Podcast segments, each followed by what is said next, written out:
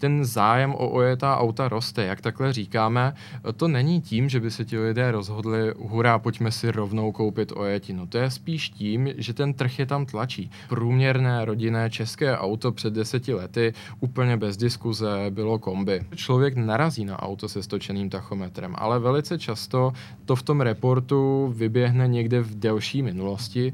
My si už na začátku odsouhlasíme s tím prodávajícím tu dobu trvání, kdy samozřejmě to můžeme inzerovat jenom my. Přelepovat plnou moc, to, jednak je to neproveditelné a jednak už by to bylo jako trestný čin.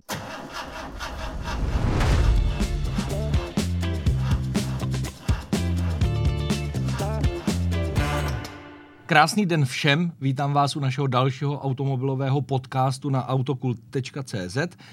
A dneska se budeme věnovat zásadní situaci na trhu s automobily.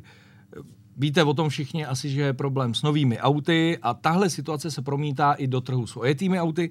No já jsem si pozval člověka, vlastně odborníka, kterýho už z našeho kanálu znáte, Michal Skuhrovec. Ahoj Michale. Ahoj, děkuji za pozvání. Ale dneska je tady Michal vlastně trošku v jiné pozici, takže ho na začátku musíme představit. Michale, ty jsi právník a zároveň podnikáš ve vícero oborech, technologie, reality. Jak to, že najednou vlastně tam do toho skočily auta? Upřímně je to to, co už jsme vlastně spolu v minulosti probírali a co mě vlastně k vám přivedlo, a to je má vášeň k autům od dětství. A mám kolem sebe spoustu přátel a dneska už kolegů, kteří to mají úplně stejně. Shodou okolností někteří z nich měli ekonomické vzdělání, někteří uměli třeba programovat, ale všechny nás dohromady štvala jedna věc, a to je vlastně ta situace na trhu s ojetými vozy, nebo minimálně taková, jaká byla. Ta míra vlastně netransparentnosti, a když to tak řeknu, obecně za to špatných obchodů. A tak jsme si říkali, pojďme si vysnít, jak ideálně by mohl takový prodej auta probíhat, a skonfrontujme to s tím, co třeba známe jako za novou technologii ze Silicon Valley, prostě z developmentu na webu a v aplikacích, a jestli bychom zvládli dát dohromady takový instrument, který by v zásadě spotřeboval úplně minimum peněz, ale propojil nám tu nabídku s poptávkou tak, aby to bylo bezstarostné a hlavně transparentní a poctivé. A když jsme si řekli, že nejspíše to bude proveditelné, tak jsme se na sebe podívali a řekli si, pojďme to zkusit, aby prodej ojetého auta nebyla otrava a tolik se na tom neprodělávalo. Takže vlastně můžu říct dneska, že jsi úspěšný startupista, takový moderní trendy slovo, ne, že jo? Jo, je. Byleč, já se toho zase trošku bojím, protože je to tak, obecně za to bychom to tak asi mohli říct, ale bojím se z toho důvodu, že dost často je to taková nafouknutá bublina, příliš zatím není, takže co se týče z těch názvů, jsme zatím takový trošku opatrní a spíš se snažíme, aby za to hovořili ty výsledky. Tak doufejme, že... My tvůj projekt, který se jmenuje velmi zajímavě a jednoduše A jedeš, potom rozvineme. A prvně bych se chtěl dostat k tomu, co se děje na tom trhu. A řeknu takovou hezkou otázku. Vy si teďka mnete ruce, ne? Odpovím ti ano i ne. Dobrá zpráva je to v tom ohledu, že jakmile auto máme, tak se prodává poměrně snadno. Horší zpráva je to v tom ohledu, že primárně musíme mít co prodávat. Pokud nám chybí nová auta, ať už ta, která měla být dodána na ten český trh jako trh první, nebo ta, která typicky, to je ten druhý rozměr věci, k nám putují ze západu jako mladé ojetiny, jelikož Německo je zvyklé na velice rychlý obrat mezi novými a ojetými vozy, tak samozřejmě ta ochota i těch dalších lidí vlastně v téhle pyramidě, jak se na ní pohybujeme, prodat své auto klesá. To je právě ten důvod, proč jsou samozřejmě ty ceny taženy nahoru. Takže v momentě, kdy už to auto máme, tak věříme, že samozřejmě jedna stránka věci je, jak to umíme, ale ten trh nám samozřejmě značně pomáhá to auto prodat. Ale my a stejně tak i ostatní tržní subjekty určitě velice často řeší tu otázku, kde ta auta vzít. Protože samozřejmě pokud oni lidé své auto pustí ze svojí domácnosti, tak ty jejich vyhlídky na to najít si jiné jsou právě horší. Buď skončí na tom trhu s ojetými vozy, kde budou platit relativně dost, za právě nějaké to, řekněme, mladší auto, no a nebo by si mohli koupit to nové, ale jak ty sám moc dobře víš, díleři už skoro nemají co nabízet. Ty jsi mi tím nahrál na další otázku, která je zcela zásadní. Ono se o tom zatím mluví jenom tak potichu, že nebudou auta. My tu situaci docela jakoby známe, myslím si, že ten podzim opravdu bude problematický. A mě by zajímalo, jak to právě vidíš ty, jak bude vypadat podzim z pohledu těch ojetých aut. Ještě se to jakoby zhorší. Co se stane na podzim? Vzhledem k tomu, že se nám zastavuje ten přirozený přítok těch nových, anebo řeknu mladých aut, ta nová samozřejmě od dealerů, mladých aut typicky řekněme třeba z toho importu, tak samozřejmě, že tahle řeknu jako tlaková vlna se nám bude tím trhem posouvat i níž. Takže ano, dá se očekávat, že ten trh bude čím dál víc horký, dá se tak říct.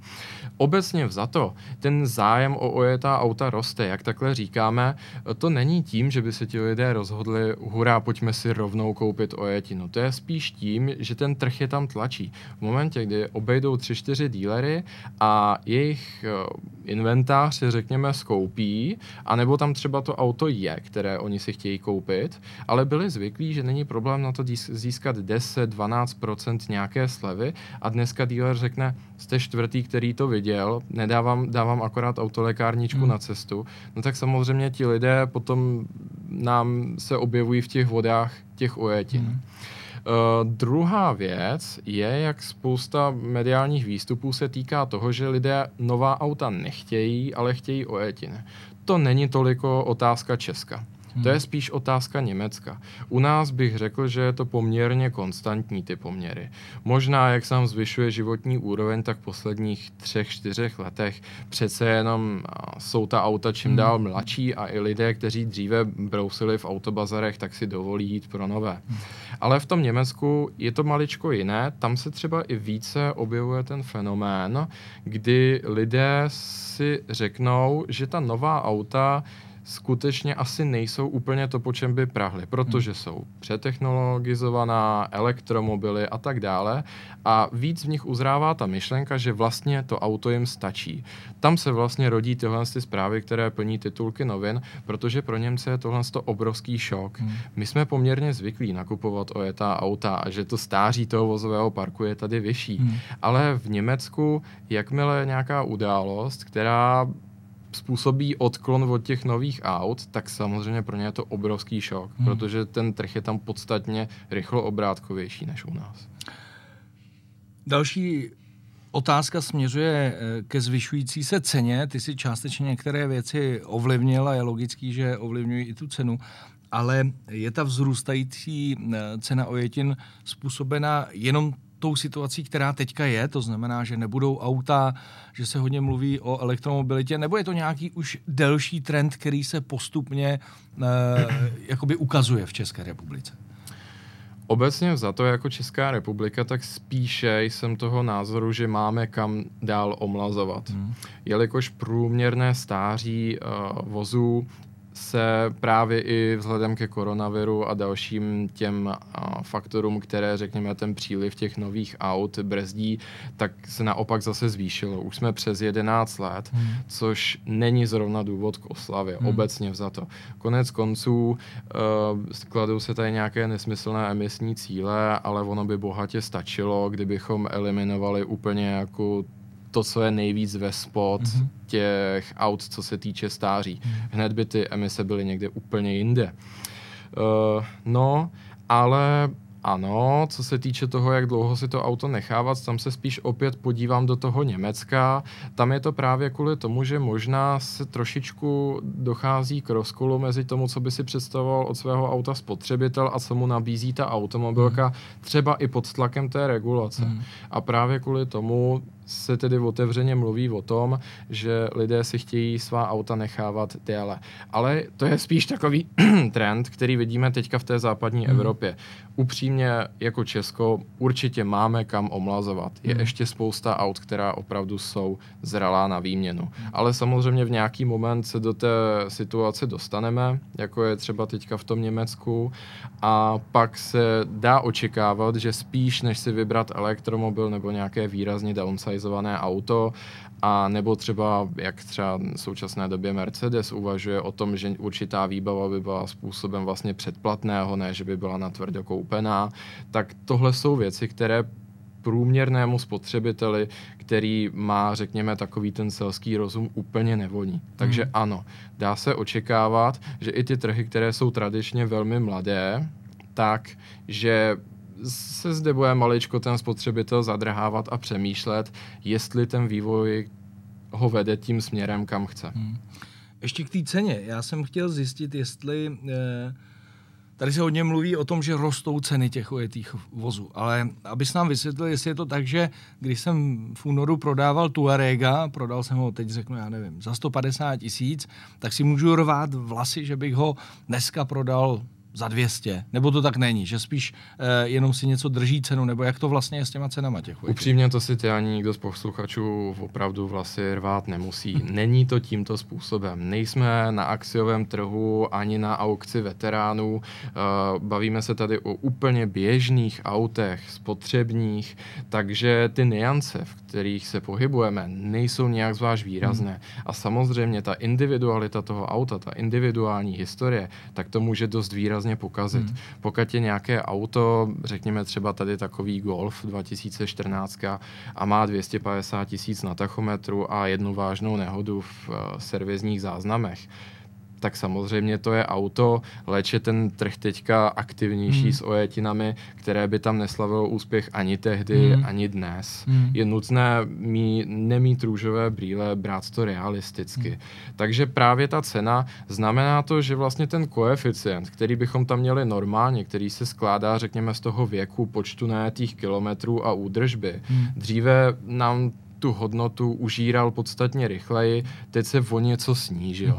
Takže dá se to třeba brát tak, že průměrné spotřební auto kolem 500 000 hodnoty, tak dříve padalo při nějakém průměrném nájezdu 40-50 000 korun ročně, tak teďka je to třeba 20, za poslední rok to není skoro nic. Takže pro spotřebitele běžného ta situace je taková příjemnější, že je to, jako byste malinko zastavili čas, a i když jste s tím autem jezdili, tak třeba tu hodnotu má víceméně stejnou jako před rokem. Ale není důvod skákat radostí do stropu a myslet si, že se to auto nějak výrazně zhodnotilo a že ho prodám za to, co jsem koupil. To skutečně realita není. Prostě dá se říct, že nelze paušalizovat, aby jsme si řekli... Tak. Mámo, máme tady Hyundai i10, teď nám to vylítne, tak ho počkáme a prodáme to za to, co stanoví. Ne, to ne, to ne. Pojďme si promluvit o současných trendech v ojetých autech. Vidíš nějaké zásadní změny proti letům minulým třeba, když řeknu, podíváme se o 10 let zpátky, na co teď třeba zákazníci upírají pozornost, jestli se opravdu změnil výběr stáří auta, koukají po lepších autech, více prodávají roční auta. Co jsou dneska ty trendy tady u nás v ojetých autech? Třeba co se týče typu karoserie a vůbec druhu auta, tady se nevyhnul určitému kliše, táhnou SUV. Samozřejmě, že průměrné rodinné české auto před 10 lety úplně bez diskuze bylo kombi. Typicky třeba Škoda Octavia, Volkswagen Passat a spousta dalších. Dneska tak už tady buď si hledí zpříma do očí, možná už to vozy kategorie SUV dohání a lidé skutečně mají rádi ten zvýšený posaz a SUVčka se prodávají snadno. Naopak, co upadá a docela výrazným tempem, jsou sedany. U té nižší střední třídy to pozorujeme výrazně, ale ještě to není tak fatální jako vyloženě vyšší střední třída, limuzíny a tak dále. Tam se pak bavíme o nějakých specificích, jakože třeba rychlé varianty mají lidé poměrně ještě rádi, jako sedan. A ono to konec konců, třeba u koncernu to můžeme vidět, že vlastně to jediné, co v cenících zbývá, tak jsou u sedanu jenom ty rychlé varianty, a když se bavíme o těch autech běžné spotřeby, tak sedany nám prostě mizí. To už je tvar karoserie a druh auta, který úplně netáhne. Buď se z těch, to, co bylo dříve sedan, tak se z toho stává SUV, anebo rovnou ten výrobce už celkově sníží tu karoserii, udělá svažitou střechu a nazývá se to tím čtyřdveřovým kupé. Ale To je jedna věc. Druhá věc, co se týče vůbec těch aut, tak jak jsem už zde již říkal, průměrný český spotřebitel jde po lepších autech. Větších, mladších, méně ojetých. Dříve ten spodek toho trhu, řekněme 200 000 km plus, přes 10 let stáří, byl poměrně živý. Dneska už spousta z těch aut končí v likvidaci a nebo jde dál na východ. Český spotřebitel už si dopřeje víc. A díky bohu za to, protože máme díky tomu čistší prostředí a nemusíme vymýšlet nějaké opravdu velké nesmysly, zvyšuje se tím bezpečnost a tak dále. Když jsme u té bezpečnosti, za posledních 10 let se nám v těch autech objevilo obrovské množství technologií. A je docela zajímavé právě pozorovat, což plně zodpovídá tvoji otázku, krystalizuje nám z toho, co se lidem líbí a co se lidem nelíbí. Třeba, ačkoliv mě samotného by to nenapadlo, jakož na to nejsem třeba úplně zvyklý, je, že vozy s větší karoserií je takřka neodpustitelné pro klienta, aby neměli parkovací kameru zadní. To je výbava, která je velice často to, čemu se v angličtině říká deal breaker. Respektive člověk se ptá, má to couvací kameru, lidově, člověk řekne ne, konec. To jačkoliv, když to auto konfigurujeme, tak to může být 20-30 tisíc korun, ale se to získává zadarmo, tak řeknu, dám příklad na 3 roky staré Mercedesu GLE, ani sleva 120 tisíc to nevynahradí, což je docela šokující. No to jo. Ale třeba systém udržování v jízdních pruzích, i vzhledem k tomu, přiznejme si, jak u nás vypadají jízdní pruhy v Česku, to upřímně nikoho nezajímá. Většina lidí to považuje za obtěžující.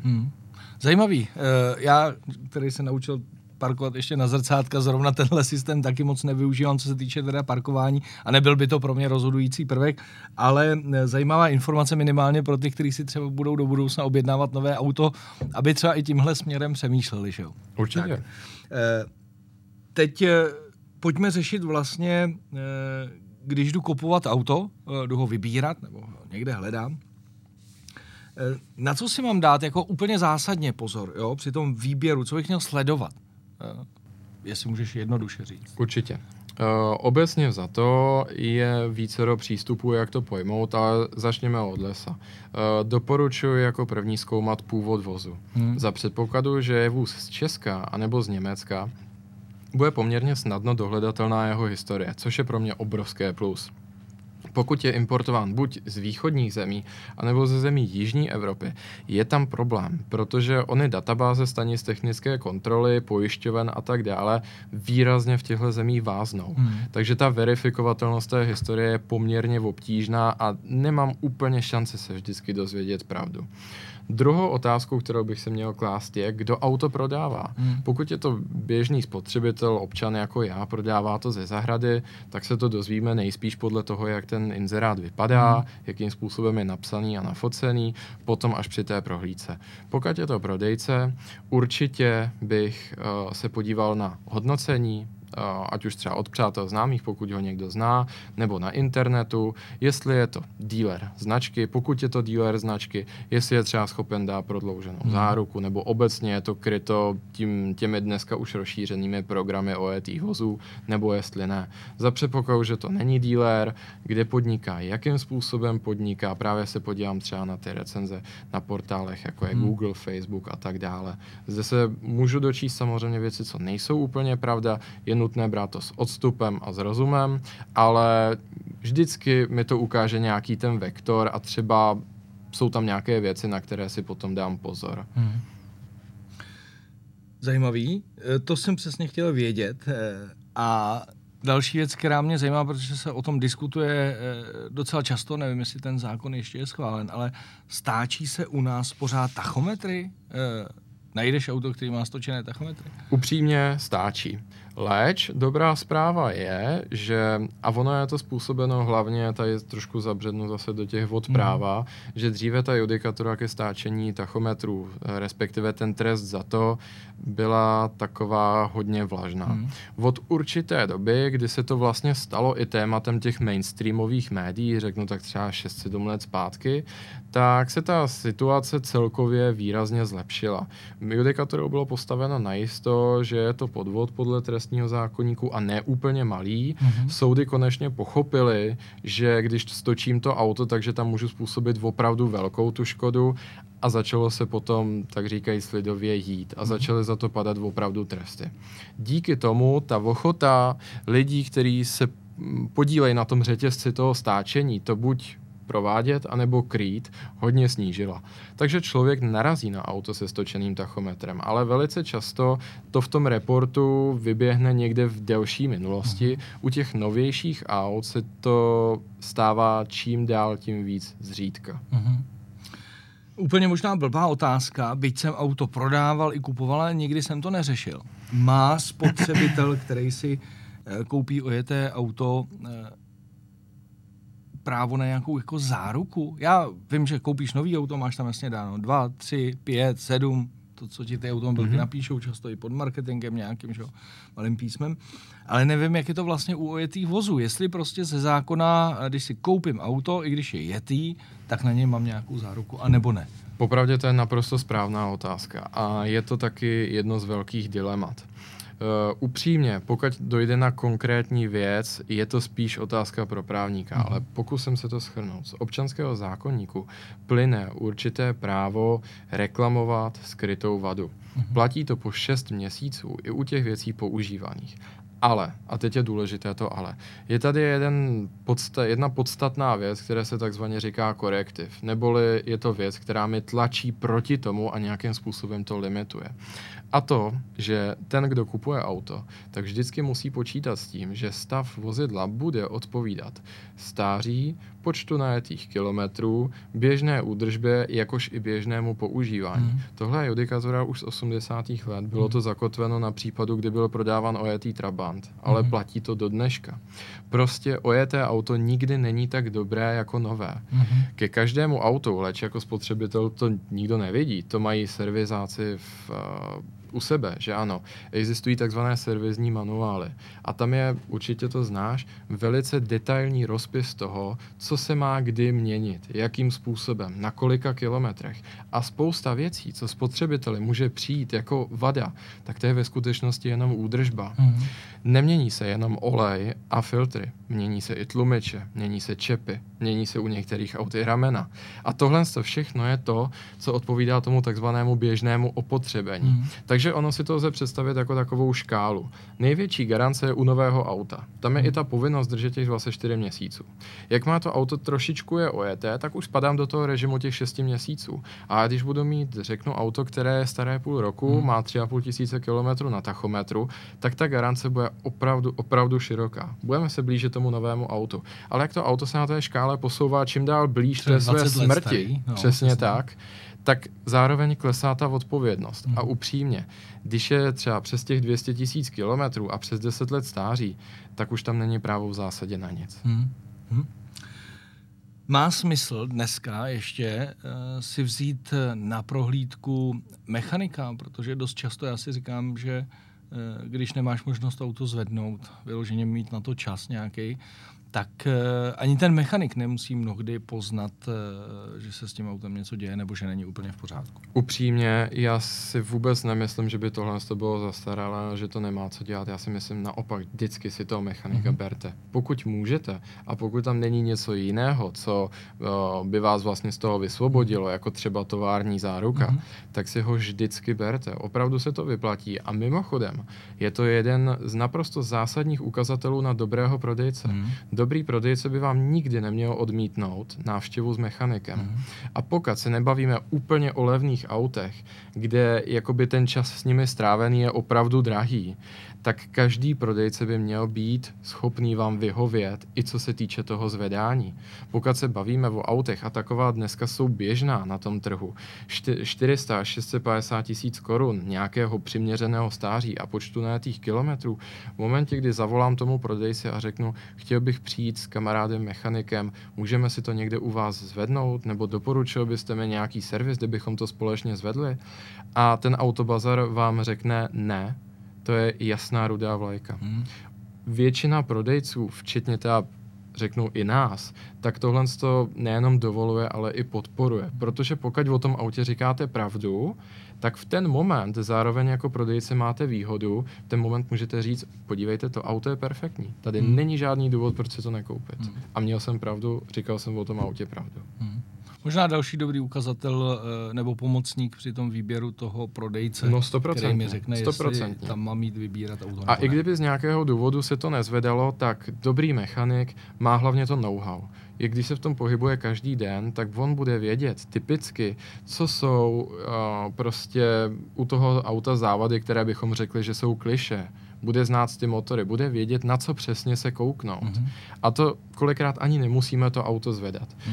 Řeknu, typicky na 2litrových motorech BMW byl problém s řetězovým rozvodem. Dobrý mechanik, který tohle má v ruce, když to tak řeknu, naposlouchané, tak mu stačí jeden studený start a prostě ví to. A dovede vám ušetřit stovky tisíc, eventuálně i jako soudní řízení. A nebo minimálně, když aspoň by se mělo přinést diagnostiku, která je dneska opravdu levná, všudy přítomná a dá se vzít do kapsy. A nebo i taková, jako řeknu, bazální věc, jako je proměření tloušťky laku. Okamžitě vím, jestli to auto bylo havarované nebo nebylo. Na tohle to všechno mi může mechanik pomoct, takže upřímně doporučuji si ho vzít sebou. Další věc, která se trošku v dnešní době rozjíždí, tak je prodej ojetých aut na internetu. A teď nemyslím nabídku, to už tady je dlouho, že si můžeš najít inzeráty, ale že reálně můžeš koupit auto na internetu. Je to riskantní, nebo je to dneska už stejná služba, jako když si otevřu e-shop a jdu si koupit nějakou elektroniku? Plně bych to rozlišil. U nových aut, spousta značek už to takto nabízí, že si doslova mohu to auto kliknout a někdo mi ho přiveze domů, tak bych ta rizika viděl jako poměrně minimální, protože tam máte tu garanci těch 24 měsíců. Na co bude potřeba dát si pozor, a to značný, je, jestli to auto odpovídá tomu, co jsem chtěl, případně, jelikož ten transport je tam vždycky, nějakým způsobem se musí dostat zákazníkovi domů, tak je důležité si zkontrolovat, jestli během toho transportu nebylo poškrábáno, jestli tam něco nechybí a tak dále. To se vždycky může stát. Prostě člověk je tvor chybující a velice často ta auta se tam vozí po ose k tomu zákazníkovi. Takže vždycky se může něco stát. Takže v momentě, než to převezmu, tak je důležité to opravdu detailně prohlídnout to auto. Ale pokud je to v tomhle ohledu v pořádku, pak mi běží ta záruka, relativně bych se toho nebál.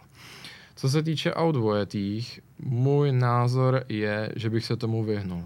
Protože v momentě, kdy si to auto kliknu už domů, tak skutečně jako přeskočil jsem veškerou tu možnost si to prohlédnout s tím mechanikem. Dobrovolně jsem tím nákupem distančním způsobem se vzdal do značné části svých práv. Ono je možné, že je potom tam slibováno možnost to auto vrátit, ale pozor na to. V momentě, kdy vy si to auto posléze vyzkoušíte, tak už ho opotřebováváte. U nového auta je to jasné, pokud se něco rozbije, je tam ta záruka. Ale když si vzpomeneme na ten korektiv, o kterém jsem mluvil před chvílí, tak se relativně velice snadno může stát v momentě, kdy se jedete projet, najedete 500 kilometrů, to je dvakrát do Brna, nějaké Karlovy Vary k tomu, a něco se na tom autě, když to tak řeknu lidově, vysype, tak ten prodejce vám potom řekne, no, vy jste to mohl vrátit, ale tohle je to běžné opotřebení vozidla odpovídající stáří počtu najetých kilometrů a tak dále. A teďka ta vaše důkazní situace, kdy se o to budete přetahovat, je opravdu nezáviděníhodná. Takže vůči tomu jsem dost skeptický. To znamená, ještě řeknu, že jsi to úplně lidově neřekl, to se dá říct ještě jako úplně lidovější, ale dá se říct, že teda v tomto případě platí to, co na klasických e-shopech, že to můžeš vrátit, ale v ten moment, kdy ti to přijedou a neujedeš s tím kilometr, řekneš, OK, chci to vrátit, protože to je někde na e-shopech, že máš 14 dní, že můžeš vrátit zboží. Ale když už s tím náhodou pojedeš, řeknu, já nevím, i třeba 200 kilometrů se s tím někam půjdeš projet, může se ti stát, že už ten prodejce na tebe bude vyžadovat třeba nějakou částku zpátky, anebo že to nebude chtít vzít. No rozhodně se mi to může stát, protože taky konec konců víme, vyjedeme za vrat a okamžitě dostaneme kamínkem, no a to už je poškození. A nebo do tebe někdo naburáš. Přesně tak, přesně tak. S tou koupí vlastně novýho nebo ojetýho, spíš teda berme ojetého auta, souvisí velké množství papírování, nebo souviselo. Jak je to dneska? Zlepšilo se něco v tomhle ohledu? Upřímně, bohužel se to nezlepšilo, protože tohle je hlavně otázka legislativy, registru vozidel a přihlašování a tam jsme úplně přesně, kde jsme byli. Naopak stanice technické kontroly jsou dneska hodně vytížené, právě hlavně kvůli tomu, že všechno je pod kamerami live, všechno se zaznamenává a ten technik má typicky v ruce tablet, kde to zadává, nemůže se velice často k tomu vrátit. Právě díky tomu zvýšenému dohledu, tak všechno díl trvá, než kvůli, když se jim zrovna zakousne internet a půl hodiny, hodinu se stojí. To je ta otázka třeba stanic technických kontrol. Na registru vozidel i díky covidu, vzhledem k tomu, že prostě spousta věcí, co se během roku 20 měla udělat, tak se neudělala, tak jsou non-stop fronty. A ten systém se, myslím, že už to bude tak dekádu, nezměnil. Pořád potřebujeme úředně ověřenou plnou moc, takže musíme na poštu, k advokátovi nebo k notáři, musíme potom na ten registr vozidel navzájem si to přeposílat, musíme vyřešit otázky zelené karty a v tomhle tom se opravdu nic moc nezlepšilo. Snad jenom to, že nově už zelená karta nemusí být na zeleném papíře, stačí, že je na bílém. To jsem si zaznamenal taky. Jediný co, tak to řeší jako ten soukromý sektor, že třeba spousta pojišťoven, tak už má ty služby takzvaně on demand, že je to všechno online a ta pojistka vám to potvrzení přijde za pár sekund. Ne všichni prodejci si na to zvykli, třeba my to máme, používáme i elektronický podpis, takže tím se spousta věcí jakoby dá urychlit, ale stran prostě prokazování vlastnictví vozidla, registru vozidel a návštěvy evidenční kontroly a STK, tak se nezměnilo vůbec nic. Pořád je to dost složité a žere to čas. To dost fascinuje v 21. století, v roce 2021, že tady ty všechny věci člověk musí absolvovat, ale my už jsme zmiňovali, že ta vaše služba se jmenuje A jedeš. Co si mám pod tím představit? Úplně jednoduše. Zkus si představit, že chceš prodat auto a nechceš s tím mít absolutně žádnou práci, ale zároveň jako by si z toho chtěl získat co nejvíc. Tak buď párkrát klikneš, nebo vám zavoláš. Služba A jedeš přijede k tobě domů, to auto připraví, nainzeruje, bere za tebe telefony a pak se ti akorát ozve, že na nějaký termín, jestli máš čas, že se tam přijede podívat zájemce. V ten moment už jedeš, jako má i veškeré právní dokumenty a tak, a jenom posvětí to podání té ruky, ty si vezmeš peníze a tím to skončilo. Není to taková realitka pro auta? V zásadě je. My jsme se toho ze začátku trošku báli, protože zase na realitním trhu je spousta specifik a spousta lidí se tam třeba spálilo, ale ten princip je jako dost podobný, protože skutečně ty vyjádříš ten zájem prodat to auto, my přijedeme, ještě předtím, než přijedeme, tak si na webu můžeš to auto ohodnotit úplně zdarma, tam prostě po tobě vůbec nic nechcem. To je takové, aby lidé získali představu o tom, za kolik by to auto bylo jejich prodejné. No a potom náš člověk přijede, celé to auto připraví, umyje. Průměrná realitka jako nedělá na domě fasádu, proto jsme se tomu třeba báli takhle říkat. Ale to my děláme. Nafotí to profesionálně, nainzeruje se to, potom máme na centrále systém, který prostě vyřizuje veškeré ty otázky, poptávky a tak dále. Potom připravíme veškerou tu právní dokumentaci a pak už jenom vzít si ty peníze. A co vlastně principiálně, právě proto taky, že máme rádi auta, chtěli jsme trošku změnit ten systém na tom trhu, je, že obvykle ten, kdo zprostředkovává ten prodej, tak tlačí proti tobě, protože sám na tom chce vydělat. Takže chce to auto vykoupit levně, anebo ho tam do komise postavit za levno. Má si to tak, že ten poplatek z toho auta je procentuální, takže my sami ho chceme prodat co nejdráž. Takže kopeme za toho, kdo auto prodává. To znamená vlastně čím vyšší prodejní cena, tím vyšší marže, když to řeknu převedu, marže pro vás. Přesně tak. Jo. Máte nějaký jasný pravidla třeba auta, který tam do té služby nevemete, že někdo vám zavolá, řekne vám tady prostě 25 let, 30 let starý auto, má na to 300 000, chci ho prodat a vy řeknete OK, tohle to není úplně styl, který my nabízíme. Přesně, je to přesně tak. Nemáme pravidla, třeba spousta lidí se ptá, jako máte nějakou cenovou hranici? Ne, nemáme. Prodávali jsme auta za 60 000, prodávali jsme auta za 2 miliony. Ale jsou tam jasná pravidla, aby to bylo i fair vůči kupujícím, protože s některými auty se prostě dělat nedá. Vzhledem k tomu, že vždycky předtím, než se auto vůbec jede na tu první návštěvu, tak děláme si i report o celkové historii toho auta. Pokud je tam vážná nehoda, tak zdíky odmítáme, protože s tím se dle našeho názoru úplně rozumně pracovat nedá. Minimálně ne na té naší platformě, kde chceme být fair i vůči tomu, kdo to kupuje. Stejně tak je problém stočení tachometru. A když se nemusí to být jenom úplně stočený, ale jak říkám, stav a stáří je důležitý. U toho stáří je to trošku flexibilnější. U poštunátých kilometrů nechodíme přes 200 tisíc kilometrů. Protože právě když se člověk podívá i do toho pozadí toho, co oni sami automobilky o těch svých výrobcích tvrdí, tak právě v těch servis manuálech je napsáno, po těch 200 tisících kilometrech už jakoby je to fakt otázka náhody. A spousta věcí se může stát i nepříjemných, aniž by to kdokoliv čekal. Ono pak už taky lidi začínají jezdit do neautorizovaných servisů a už ty záznamy už nejsou tak přesný. Na to navážu, jaký jsou dneska možnosti prověřování? Nemusíš prozrazovat si úplně všechno, máte možná nějaké svoje nástroje, ale co dneska vlastně se na trhu nabízí, abych třeba si jako detailně úplně prověřil auto, krom importéra nebo značky? Importéra, značka, popravdě od té doby, co platí GDPR, tak jsou k tomu čím dál skoupější. Tady se naopak ty dveře maličko přivírají. Jo, vlastně oni by cizímu člověku dávali údaje o autě, který vlastně někdo jiný. Přesně tak. A to, co mě typicky zajímá, tak jsou věci, které zároveň oni by neměli říkat, protože oni mi řeknou, já třeba vím, kdo to auto měl, a oni mi už jenom doplní, kde byl a kolik tam utratil peněz. Což není úplně ideální. Takže říkám, ta dvířka se tak docela zavírají. No zase na druhou stranu ty poskytovatelé těch databází, my třeba spolupracujeme s Cebia a Autotracer, tak jsou víceméně, řekl bych, pořád stejní, tak třeba ta společnost má fakt tradici, ale vzhledem k té digitalizaci i těch registrů vozidel napříč Evropou, tak vlastně tam, kde byly ty šedé zóny, tak se nám to čím dál zlepšuje, zpřesňuje. Díky právě těm online STKčkům i v České republice, tak máme ty v těch databázích ta data přesnější, lepší. I s fotografiemi, pojišťovny čím dál víc digitalizují, takže toho vidíme víc, zlepšuje se nám rozlišení těch fotek, víc tam toho přiznají.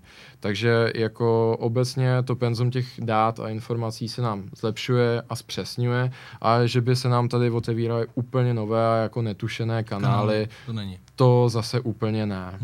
To znamená, že vlastně ty získáš i od pojišťovny informace, třeba když to auto bylo bourané, oni něco vypláceli, tak i pojišťovna má nějaký informace. Upřímně, co se týče těch dat, tak ta pojišťovna je vyloženě zlatý důl, protože ta nám o tom autě typicky ví úplně nejvíc. Málo kdo má auto absolutně nepojištěné, minimálně v té první fázi toho jeho života, a sanoval by si to vyloženě z vlastní kapsy, ty potíže, kiksy v provozu a tak.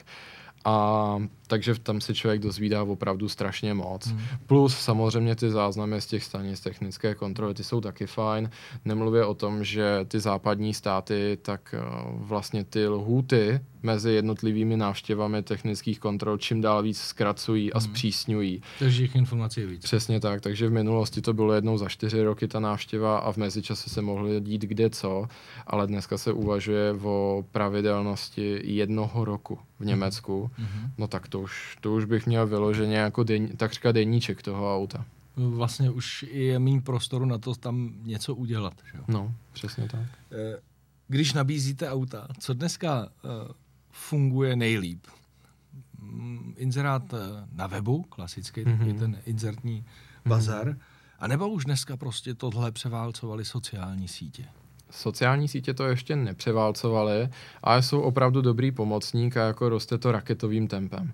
Protože navykli jsme si u spousty dalších věcí, v oblečení, jídla a tak dále, že to vidíme na sociálních sítích, kliknu na to, zavede mě to na nějakou stránku a tam už si to rovnou můžu koupit. Což se většině lidí líbí. A samozřejmě, že to proniká i do těch sfér větších a dražších věcí. Ale obecně za to pořád tady ty inzertní portály webové hrají prim. Ty zase úspěšně zabily tu papírovou inzerci, která už je v zásadě dneska non-existentní.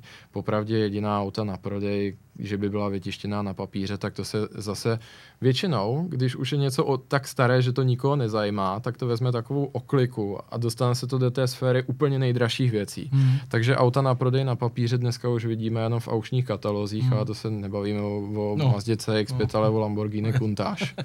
A takže ta papírová inzerce takhle neexistuje, ty inzertní portály pořád hrají prim.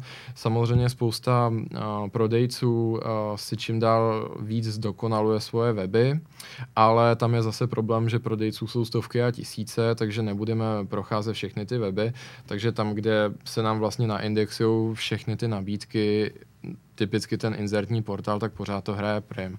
Ale samozřejmě i z naší zkušenosti, kolikrát jsme opravdu překvapeni, co všechno se dá prodat z těch sociálních sítí.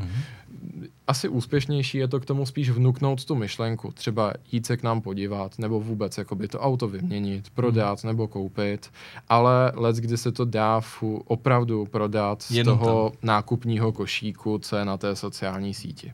To je dobrý. Kopírujete současný trend, když budu teďka ještě brát to nabízení toho auta, jako například právě v těch realitách, kdy se strašně, ale opravdu se roztrh pytel s videovejma prohlídkama. Je prostě prodejce, který vlastně prochází tím barákem a dělá videoprohlídku. Je to samý, funguje i v těch autech, nebo ještě se to tam tolik nedostalo? Tady ta moje odpověď bude trošku složitější, protože teď tě možná překvapím, ale na tom realitním trhu ty nejúspěšnější a nejlepší společnosti tak o to extrémně rychle couvají. Protože se zjistilo, že ta videoprohlídka je docela dobrý sluha, ale jako zlý pán, když to tak řeknu. A to v tom ohledu, že spousta věcí, které prostě naživo vůbec nejsou špatné, anebo se dají velice snadno změnit, tak na tom videu působí tak špatně, že to toho člověka prostě fatálně odradí. A upřímně ten automobilový trh třeba k tomu úplně tolik nedošel, ale on vidí, on se dívá i jako do těch podobných odvětví toho prodeje a říká si, aha, to je to cimrmanovské pionýrství slepých uliček, jako pánové, tudy cesta nevede. My děláme ty fotografie opravdu detailní. Sem tam točíme i videa, používáme na to dron, pokud se to zrovna hodí jako 360 stupňový pohled na to auto. Ale zas, a videoprohlídky jsme dělali třeba v pandemii, když nebylo možnost se na to auto podívat, ale upřímně i spousta z těch spotřebitelů je k tomu maličko skeptická, protože upřímně ten dotek a třeba i ty ostatní věmy, jako je sluch, čich, anebo jak říkám ten hmat, to prostě to video málo kdy nahradí. A zase člověk nechce, aby to vypadalo, že zasytíme všemi těmi jakoby záznamy a chceme je odradit od toho, aby se na to přišli podívat a takzvaně si to ošahali. Upřímně. Musí to být vyvážený vlastně. Přesně tak. A tohle to nikdy nepůjde nahradit.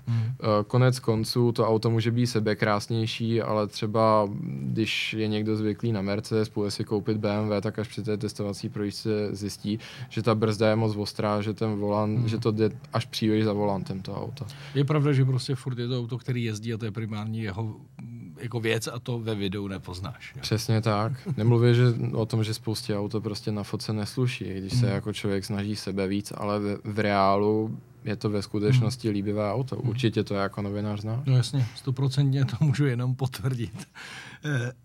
Ještě k té vaší službě. Zajímá mě, kolik stojí ta služba. Když bych chtěl prodat svoje auto, tak kolik mě to bude stát? Máme takovou, řeknu jako zlatou formuli, je to 5,9% z té prodejní ceny, kterou si předtím odsouhlasujeme, vychází to i z toho nacenění, co si můžete nezávazně udělat zdarma na webu.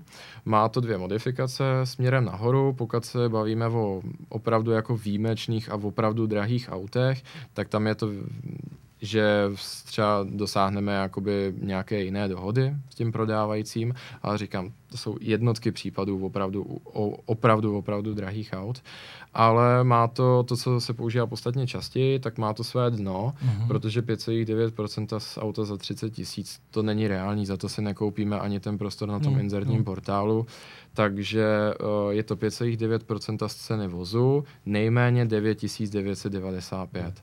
Vzhledem k tomu, že kolem toho je extrémní množství ježdění, chemie, načištění, času, telefonátů a tak dále, tak to právě tohle dno musí mít.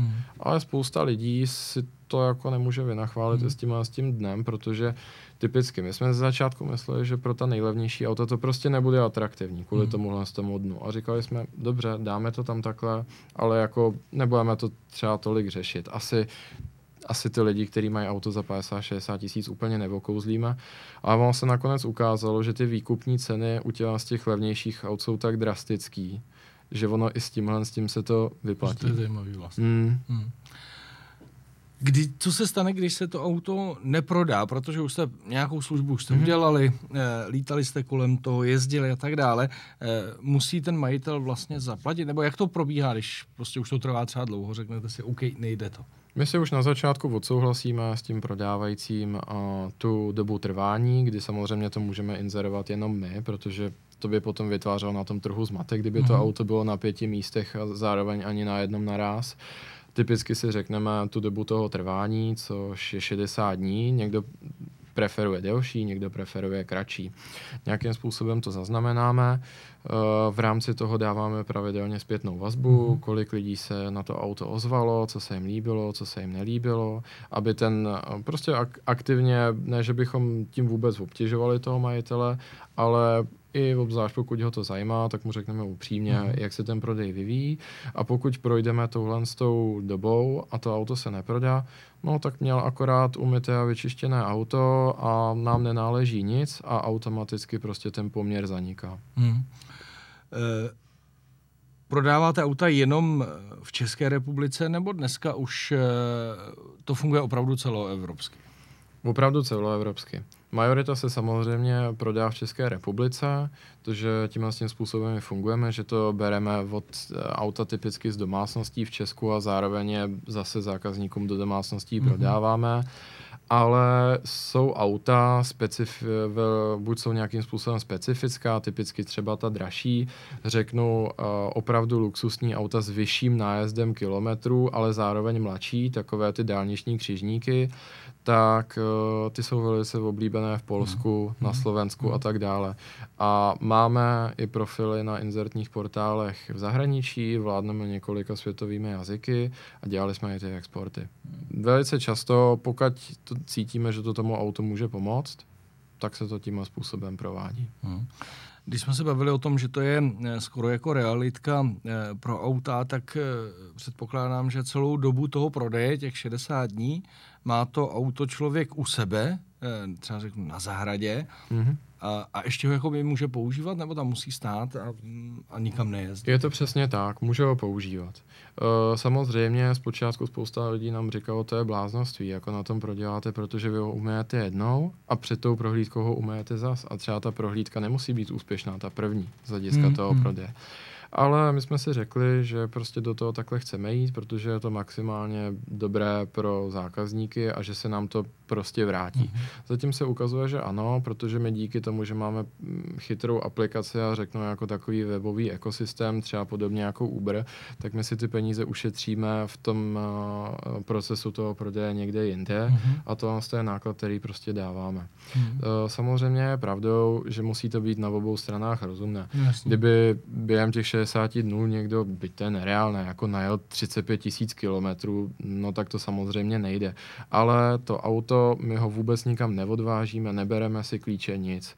Stojí na místě, celá ta příprava k tomu prodeji probíhá před domem, u garáže, nebo pokud nám řeknete majitel, že to není komfortní, tak se s tím kousíček popojede, ale prostě my si to auto vůbec nebereme, což věřím, že je jako výhoda a hlavně to je jedna z těch nosných myšlenek, co jsme měli, vzhledem k tomu, že nás ta auta baví, tak právě když, určitě to znáš taky, když máš svoje auto rád, je to takový jako nepříjemný pocit někomu ho dát, někam ho postavit, už není tvoje, nemůžeš ovlivnit, do všechno se v něm bude vozit a jakým způsobem, a než kvůli, když se pak za 3 měsíce vrátí zadupaný, poškrábaný a neprodaný. No, přesně tak. To je jedna věc, to znamená prodej toho auta, náběr, prodej, zákaznice a tak dále, ale umíte pro toho zákazníka zařídit kromě vyřízení papíru i třeba jako pojištění, financování, že třeba přijdu a řeknu, OK, líbí se mi tady ten Bavorák, ale já nemám hotový peníze. To znamená, jste schopný vlastně zobchodovat vlastně všechno? Že odjíždí ten člověk opravdu a jedeš. Jo, přesně tak, to byl vlastně ten název, který jsme zvolili, hezký český, protože jsme nechtěli, aby to byla nějaká ta pompézní, nafouklá složenina z anglických slov, tak máme prostě tohle na to výstižný, ale je to přesně takhle. Naši prostě spolupracovníci a hlavně třeba na náš jako hlavní mozek v operace v terénu, což je tamhle Dan, vzadu u toho trojkového Bavoráka, u toho vokapu, tak typicky, když vyráží na tu prohlídku, tak jednak má prokonzultováno s tím zájemcem o to auto, jestli je to v jeho finančních možnostech, co všechno by eventuálně potřeboval jako pomoc s tím autem dál. A pokud je řečeno, potřebujeme sehnat financování, potřebujeme sehnat pojištění, jednak je to předjednáno a jednak ty poskytovatelé těchhle z těch, jako řekněme, na tom kapitálovém trhu, což jsou jak ti úvěráři, tak pojišťovny, všechny máme online na tabletu a za předpokladu, že je ruka v rukávě, tak jsme schopni to v blesku rychle vyřídit. To financování si samozřejmě žádá víc, tam se prokazuje nějakým způsobem ta bonita, ale třeba co se týče pojištění, tak tam si myslím, že jsme nastavili takový sympatický systém, že v momentě, kdy potřebuje nový majitel odjet s tím autem, potřebuje svoji zelenou kartu. Jinak se dostávají ty strany do rizika. My jsme schopni to vyřídit na místě. Než se rozloučí a prostě podepíšou si tu kupní smlouvu, tak už je to na tom tabletu naklikaný a ta nová zelená karta už existuje. To je dobrý. Teďka taková věc, možná vlastně ještě než se k ní dostanu, se tě zeptám jenom rychle. Nejkratší doba prodání a nejdelší doba prodání. Jestli ti utkvělo něco v hlavě. Utkvělo. Ty doby prodání, to byla jedna z věcí, které nás na tom strašně potěšily. Nejkratší doba prodání bylo 5 hodin 40 minut. Od inzerátu třeba. Od inzerátu. A od inzerátu, ale to auto se připravovalo v předvečer, takže pořád jsme se vešli od 12 hodin od jednoho vzetí zakliku po druhý. A tohle do 24 hodin jsme se nadspali asi 6krát nebo 7krát. Nejdelší doba prodeje, jedno auto nám trvalo asi 45 dní, ale zatím jakoby neprodaný nám nepropadlo nic, přičemž jako pár desítek těch aut už na kontě máme. Nejsme na to jak nabubřelí, abychom tvrdili, že se to nikdy nestane, ale všechno je to o tom upřímně. Strašně příjemně nás překvapilo, z čeho se dá dosáhnout upřímností. Když jsme upřímní k těm lidem, kolik po nich budeme chtít za celou tuhle službu, oni jsou upřímní k nám. Jaké to auto je, co očekávají, a pak, jakmile se tohle protne, tak je to radost. Takže i to snižuje tu průměrnou dobu prodeje. Hodně to hlídáme se statistikami. Průměrná doba prodeje auta v Česku je nějakých 115 až 120 dní. My máme průměrnou dobu prodeje ke dnešnímu dní nějakých 17, což nás těší. To je velmi dobrý. Mě přitom, když jsem vymýšlel otázky na tenhle podcast, tak mě napadla vlastně jedna taková zajímavá. Ale tohle je vlastně prodej. Ale jestli do budoucna neplánujete, jestli to vůbec bude dávat smysl, jo. Ale mně přišlo, jak začínáme být lenivější, jak se ti vlastně jako nechce nic dělat. Tak jestli neplánujete službu, že byste jako koupi auta, že někdo prostě napíše a jedeš a řeknu a já chci prostě BMW 430D Grand Coupé, sežeňte mi ho. Jo, že třeba nechce člověk ani koukat po inzerátech a nic jiného, a že prostě vám zadá tohleto. Jestli třeba tohle nemáte v myšlenkách, že byste se do toho třeba pustili. Je to asi pro ty dražší auta, že někdo bude chtít vyhledat něco pěkného, ale přijde mi to, že by to mohlo taky fungovat. Určitě mohlo, uvažovali jsme nad tím v tuhle chvíli, abych odpověděl naprosto transparentně, to nenabízíme. Mm-hmm. Ale upřímně myslím si, že ta platforma a ta naše aplikace, kterou vytváříme a kontinuálně v ní ladíme ty procesy, vlastně databáze, komunikace s těma klientama a tak dále, tak je natolik robustní, že nemůžeme vyloučit, že bychom třeba do budoucna rostli i tímhle s tím směrem. Hmm.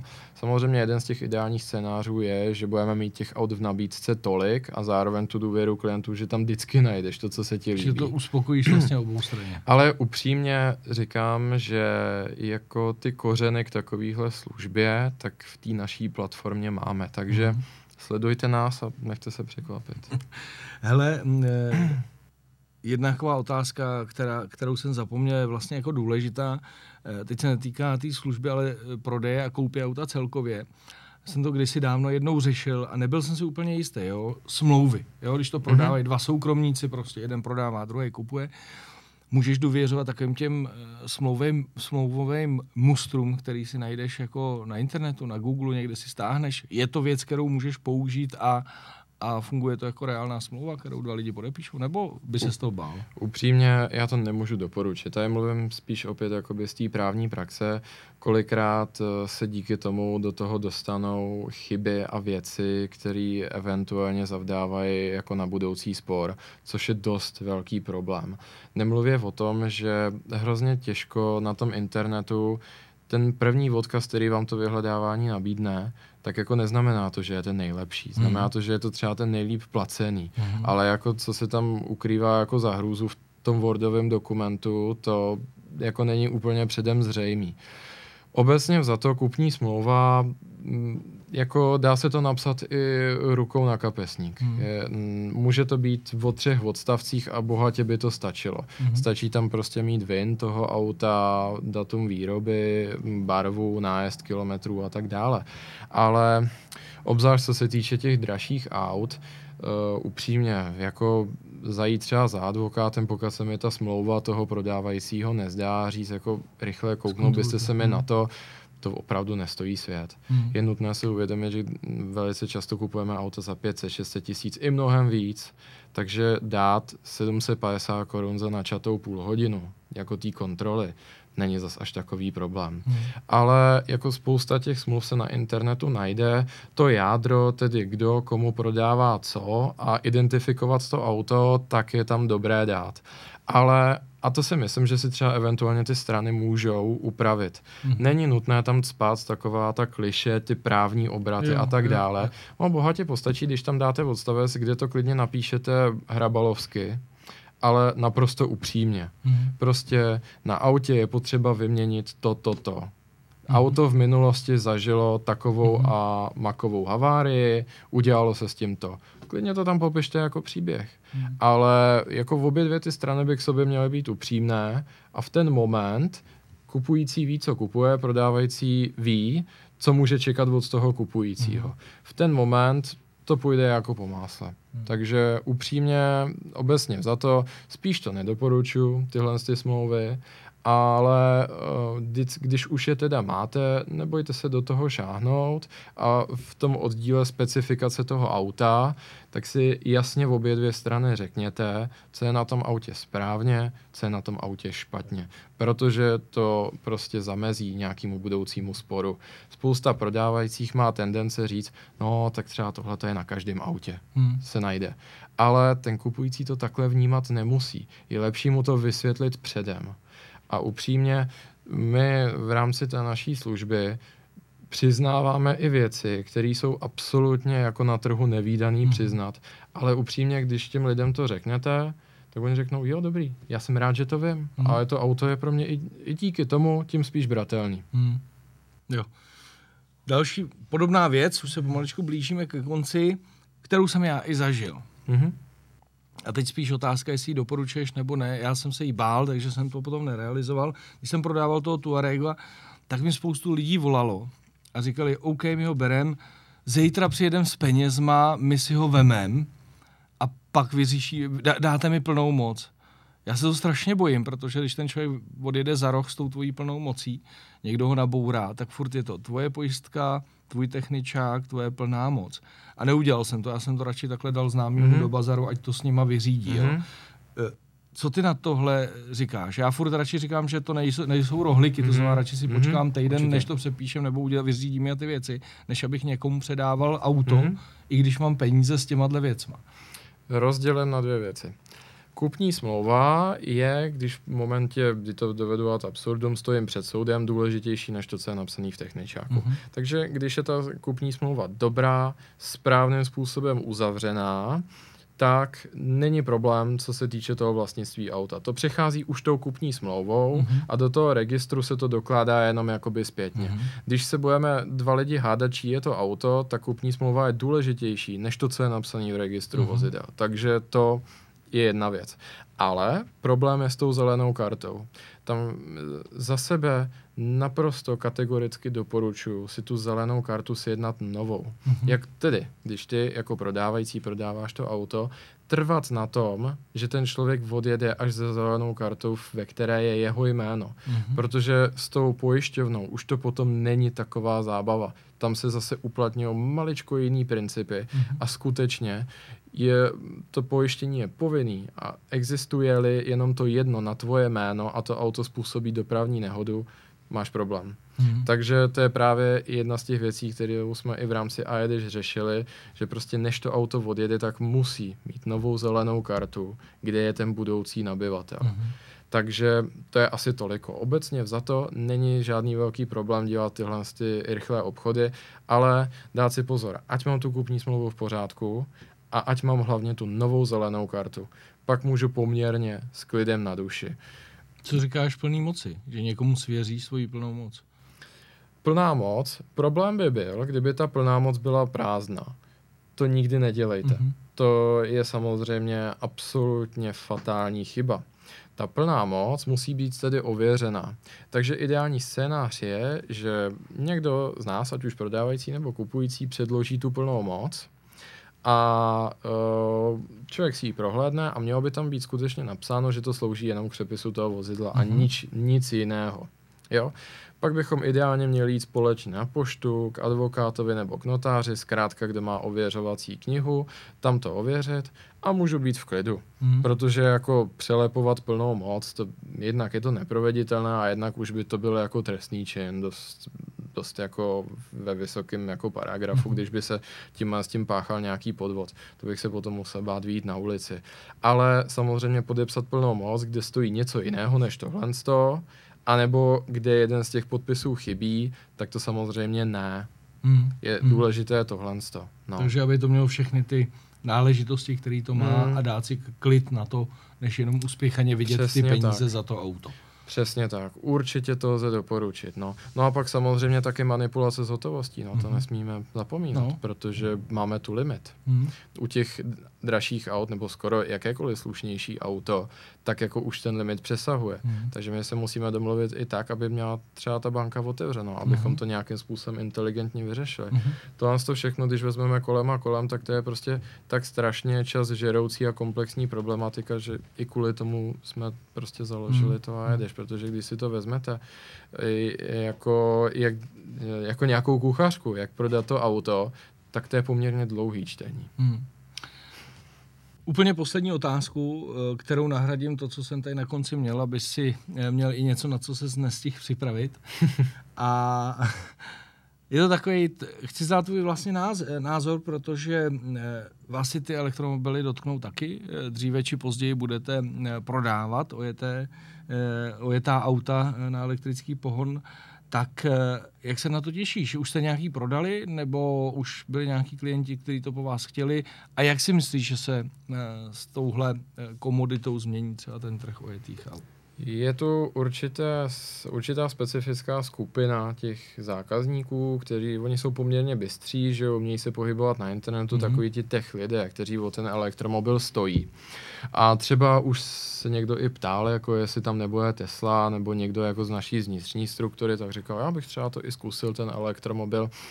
Z hlediska prodeje ojetých vozů Je to jedna velká neznámá, ale můj názor je takový, že pokud to nebudou auta, která budou mít od toho výrobce nějakou opravdu masivní garanci na ten paket z těch akumulátorů, tak budou hodně rychle klesat na té ceně. Mm-hmm. Protože obecně vzato, máme-li nějakou hybridní variantu auta, s tím už jsme se setkali, a porovnáváme ji s naprosto jako srovnatelným benzínem anebo naftovým motorem ve stejném autě, tak ten hybrid nám vždycky potrvá déle, bude to více vysvětlování a ti lidé kolem toho budou našlapovat, řeknu, jako velice opatrně, protože alfa a omega je prostě ten akupek v tom autě. Mm-hmm. Obzvlášť u toho elektromobilu, tak leckdy je to víc než polovina ceny toho auta, když je nové. No a když je ojeté, tak to prostě srazí vás tomu autu. Samozřejmě některá auta jsou na tom líp. Mám třeba informace, že jako Nissan Leaf nemá ten nákupek zas až tak drahý, ale v případě těch aut opravdu jako luxusních, vyšší střední třídy a tak dále, co jsou elektromobily, nebo i to, co hodlá teďka Volkswagen jako nahrazovat svá běžná auta, tam to bude prostě obrovský problém. Pokud se vlastně celá ta problematika nepřikryje tím deštníkem té záruky, třeba 7letý, třeba 10letý od Volkswagenu na ten nákupek, tak to ti konzervativnější kupci, ale takových je popravdě většina, obzvlášť v České republice, prostě chtít nebudou. Protože v momentě, kdy ta kapacita toho akumulátoru klesne, třeba pod polovinu toho, co to měla původně, tak to auto je naprosto realisticky k ničemu. Protože je-li z továrny ten dojezd 270 až 420 kilometrů v nějakých, řekněme, přiměřených podmínkách a my to budeme prodávat jako ojetinu a ta kapacita baterie vystačí už jenom tak na 100 na 150 kilometrů, to si prostě jako rozumný člověk nemůže koupit tohle. To tam musí vstoupit ten výrobce a říct, nebojte se, když se tohle stane, my i všem ostatním nabyvatelům tu baterii vyměníme. Ale stejně si budou nabízet 7 let, 10 let, jakmile to přepadne přes tu hranu toho posledního roka záruky na ten akupek, tak ta cena sletí. Protože dokud jako akumulátorový pack, obzvlášť ten, který je litium-iontový, tak ten z povahy věci se nedá opravit. Spalovací motor se dá přetěsnit, přebrousit hlava, vyměnit turbodmychadlo. A vrátí se víceméně k těm původním hodnotám a použitelnosti. Ale repasovat litium-iontový akumulátor prostě nejde. Takže tohle je ta otázka, která se musí vyřešit. Prodávající toho auta se za to nemůže zaručit, my se za to nemůžeme zaručit, jenom ten výrobce. Jestli budou chtít zvyšovat tu důvěru lidí v tato auta a tím pádem důležitá součást toho, když kupuju auto, je i ochrana mojí investice, samozřejmě. Tak tohle musí řešit ten výrobce. Pokud to úspěšně nevyřeší, tak ta auta budou jako ojetá bezcenná. Upřímně, máš iPhone, stojí to 35 000 korun. Když by ti někdo jako nabízel, že ti prodá 1,5 roku starý za 24, ale ty víš, že ten nevydrží ani půl den, plní to ten původní smysl, ten telefon? Ne. Neplní. Takže budeme muset počkat, jak se asi k tomu postaví výrobci. Jestli nám nabídnou levné náhradní akumulátory, jestli to přikryjí zárukou, to je prostě neznámá. Tak uvidíme, skončíme touhle neznámou. Já doufám, že ještě nějaký čas, než tohle vyřešíme, budeme mít a pořád ještě tady budeme mít klasická auta se spalovacím motorem. Michale, já ti děkuju za skvělý povídání. Děkuju. A doufám, že diváci či posluchači získali několik cenných rad a já si myslím, že u nás na našem kanále se nevidíme či neslyšíme naposledy. Takže děkuju. Ještě jednou děkuju. Rád přijdu. Vám všem děkuju za to, že nás sledujete, že nás posloucháte a nebo sdílíte. Tady je náš tradiční mail redakce@autokult.cz, kam nám můžete psát, ať už kritiku, pochvalu nebo tipy na hosty nebo lidi, který byste chtěli rádi vidět či slyšet. No a zase příští týden nebo někdy jindy na viděnou a naslyšenou. Mějte se krásně.